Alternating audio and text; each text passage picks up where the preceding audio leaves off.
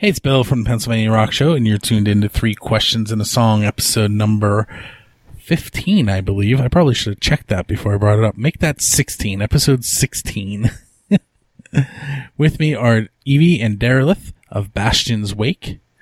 So you guys mentioned off the air that you've listened to all the episodes, which is awesome. Thank you for doing that. And um, that gives you a, a uh, head above, and you probably think you're going to know what I'm going to ask you. So I don't even know that yet. um, before we before we even get into the three questions, uh, where are you guys located in Delaware? Uh, we jokingly like to say middle of uh, nowhere, Delaware. Uh, we move around a lot, so I pretty much almost all all of Delaware is where we're located. We live in a cornfield. Our town is literally surrounded by cornfields. Uh, if you've ever gotten lost in Delaware, you've driven by our house. Okay, then. It's not a very big state. it it's is, really not. It is not. Okay, so I I think I, I try to ask, like, a, you know, a hard-driving uh, music question, and then I'll throw an oddball one in. Um, I think I'm going to start with an oddball one. If you were in my social studies book. Now, I teach social studies. I should probably mention that. If you were, if I found a picture of Bastion's Wake in my social studies book, what would that page be about? Oh man, that is a wonderful, wonderful question. Oh man. I'm leaving that one on you. Oh, thank you. uh, Hmm. I would say it would be the first known raid of Vikings on England in seven ninety-three. You going with the Viking thing? Well, I mean, because they they just came to England out of nowhere. Like, nobody knew they were a thing. Nobody knew about Viking culture, and then all of a sudden, there's this random new thing that just shows up on your doorstep and is destroying everything you knew about culture around the entire world. And I kind of feel like that fits us because we're as wonderful and caring and embracing as the metal community has been. I don't feel like we really fit anywhere within the metal scene. Like, we're not metal, but we're not not metal. Uh, yeah, yeah, let me try that again. The um, periodic table popped into my head while you were saying that. Really? That's the other subject I, I teach, science and social studies now. Nice. Um, so uh, saying what you said makes me think that you guys should probably check out the band Diesel Beast. They're from uh, Denton, Texas. Um, they are a, a metal band, kind of. Um, Kind of classic metal, so not really the same subgenre, but um, their bass player Carrick is definitely uh, into Vikings. I love their. I just googled them and I love their logo so much. I I feel like the seven ninety-three thing also kind of jumps out to us because uh, one of the first venues to kind of give us a home uh, is actually a venue located in southern Delaware. Um, it's a mead hall called the Brimminghorn. And they were the first ones that were like, hey, we we, we love heavy metal. We make mead. Um, we have a following of people who love love mead and love heavy metal. And you guys are weird and different like us because uh, it's it's all craft beer down in southern Delaware. So they stick out like a sore thumb. And they definitely gave us a home. Um, so, yeah, exactly. Exactly as Evie puts it. If there was one thing that you could tell a potential fan about Um, Bastion's Wake, what would you tell them? Ooh. Mm. One thing. One thing. I, I I would say, well, the one thing that always stuck out to me is um we, we do it all ourselves. Uh, everything from the songwriting to the instrumentation to to all the instruments to the, the production. Uh, the the only thing we didn't do ourselves was uh, the album cover, which we had a local artist do. Um, you know, back to our off-air rant about how I said I, I like to, um, I don't like to use other people's assets for when I'm doing computer stuff. Same thing musically. Uh, we try to be as original as possible. So I'd, I'd say the one thing I like, I'd love to get across to fans about Bastion's Wake is that, you know, we, we are who we are. Um, nobody, there's no machine behind us driving, driving us to tell us uh, why we do things or how we do things. We make those decisions for ourselves, and we're, we're kind of unapologetic about our sound and how we, how we create that sound and that image. That's good. I think the only thing I would add is don't worry about what it is. Just let it be what it feels to you. Do what it be. Do what it be. um, my daughter has recently been on a um, talking about the Beatles kick, and I don't know why, because she doesn't really listen to them. But, but that's, again, weird things are popping in my head tonight. Tonight it was the Beatles when you said let it be. we that, uh, That's her fault, though. They got turned down from forty-six record labels before they got signed, so. I didn't I, know that. That's an amazing number. Yeah, I, I'm I'm shooting for fifty-three. Well, you know, if you told me off the air you're starting your own label, are you going to turn yourself down? I don't know. I might. that, that Evie lady is a weird-looking chick on stage. All right, so what I what I need from you guys now, first of all, um, I don't think we talked, didn't finish talking about which song of yours we were going to play. Yeah, so we were actually uh, off air before you even called, uh, debating on which one. So uh, we have two songs we're kind of pushing right now. We have uh, Claudia that we've been pushing since February, um, far before the album released, and. Uh, We're getting ready to record a music video for My Sweet Aldrina, which is going to be our next single. Um, so personally, I'd say dealer's choice to which one you feel like represents us the most. Um, how far away is the video? It's it's pretty far out right now. We still have some yeah, pre-production least, to do. At least two months. Okay, well, then let's do Claudia. Sounds good. Um, can you tell the listeners a little bit about that track for me? Um, so I'll let her talk about the more uh, influence thing, but I'll give you some of the, the nerdy tech specs. So the song is in a drop A guitar tuning, so it's a very low tuning that you normally hear in like gent bands or death metal uh, bands, and it obviously is not either of those genres. Um, the the song is is layered.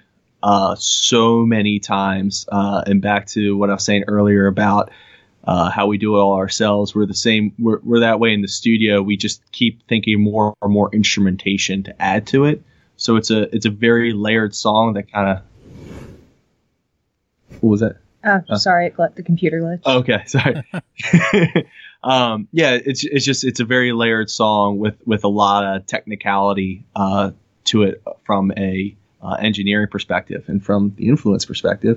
So Claudia is about the character Claudia from Anne Rice's Interview with the Vampire. And when we wrote it, we were trying to capture the emotions that one might feel when you're a twelve-year-old child who has just been turned into a vampire and is going to spend your entire life as a ten-year-old child forever and ever, while also capturing that kind of Victorian feel with the, the era that Claudia kind of, I don't want to say grew up in, lived in, uh, which is why it is written in a three four beat, and it's got a waltz at the end of the song. And when, and that, we, when that, we play it on stage, I'll actually waltz on stage with the song.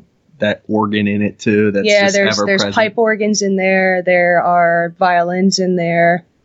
Um, and we'll leave it up to the to the listeners, but hopefully this song captures everything that we feel Claudia deserves to have captured. Okay, so we're going to take a few minutes and listen to Claudia by um, Bastion's Wake, and uh, we'll be right back to hear their answer to um, Brian's question from last episode and their question for Vincenzo Grieco of episode seventeen.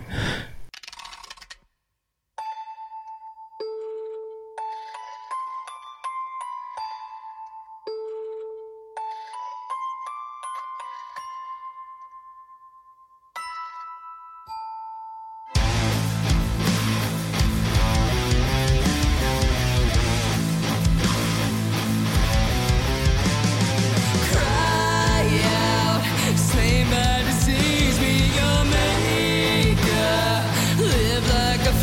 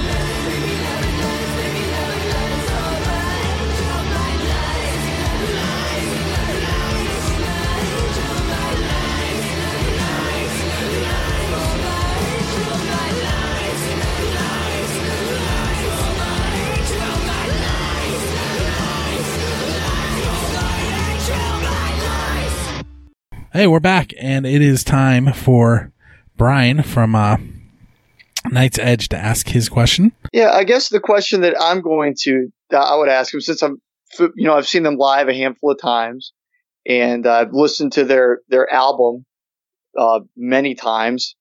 Uh, I think it's still in my car right now, actually. Um, but my question for them is, um, what was the inspiration behind the steampunk aesthetic that the band has kind of embraced? Like, when you see them live, they have, you know, costumes and props and things to kind of emphasize a, a certain aesthetic that they're, that they're building. And uh, I was just wanted to ask, um, whoever from Bastion's Wake is going to be doing this interview, um, what was kind of the inspiration for that? I, I actually didn't realize they did that. I need to do a little more research, I guess. Oh boy, is that a loaded question? There's there's not a lot, but there's kind of a lot to it. Part of it is I first was introduced to wearing steampunk four years ago when I was asked to play. The Wilmington Western Railroad was running their steam train, so they made it a steampunk event. And I just, I really liked the way steampunk felt. So when we were getting this project together, we were, a lot of metal bands do like the black makeup and the chains and the studs and the black, which I'm not knocking because that's what I look like in my daily life. But we wanted something that was more fairy tale feeling, and that felt like it was more of a story. And luckily, Derelith was a LARPer in a past life and had a massive collection of costuming items. And so we put this. Originally, I had a I had a light up cape that I used to wear on stage, and there was like a whole fairy tale theme to what we had going on. But we one day he put goggles on his hat and put this crazy looking steampunk hat on, and it just it felt right with the music. Okay. Um, what question do you guys have for Vincenzo? When I was looking through his music and all the places that he has been and played, the one thing I couldn't stop thinking about is when he is traveling, what is the one thing, music or non-musical, preferably non-musical, that he just cannot live without when he's on the road? I like that question. You want to write some questions for me? um, so I, I want to thank you guys for coming on. Yeah, thank you so much for having us. This has been a really awesome experience. Yeah, thank you very much. And, and the last thing I need from you is for you to tell people where they can find you online. We are everywhere. Well, theoretically everywhere. Everywhere except for Pandora, because they have some weird standards. uh, but you can find us on Spotify, iTunes, Amazon, Google Play. Um, but also, if you want to buy physical C Ds and physical merch from us, Um, you can head over to uh, bandcamp dot com and search up Bastion's Wake, uh, Bastion's with the O, as we were joking earlier. Ah, and I've been saying it wrong. You should have yelled at me. uh, it's it's fine. We actually used to say Bastions until we played a show three years ago with a band from the U K. And uh, they're, they were um, a folk or Americana folk band called the Black Feathers. And their singer, she uh, pronounced our band name as Bastion's Wake, and it it stuck. That's how we started pronouncing it. And also, if you're really strapped for cash, like you're super strapped, and you can't like you don't have gigabytes on your phone for downloading music or whatever for Spotify, and you can't pay for Spotify and streaming services, some person out there uploaded our album to every single metal sh- um, download pirating site. So all I ask, if you pirate our album, burn a copy and give it to somebody else, and I'll call it even. Hey, so this has been episode number sixteen of Three Questions and a Song. Check us out um, on the fifteenth when we chat with Vincenzo from Rome, Italy.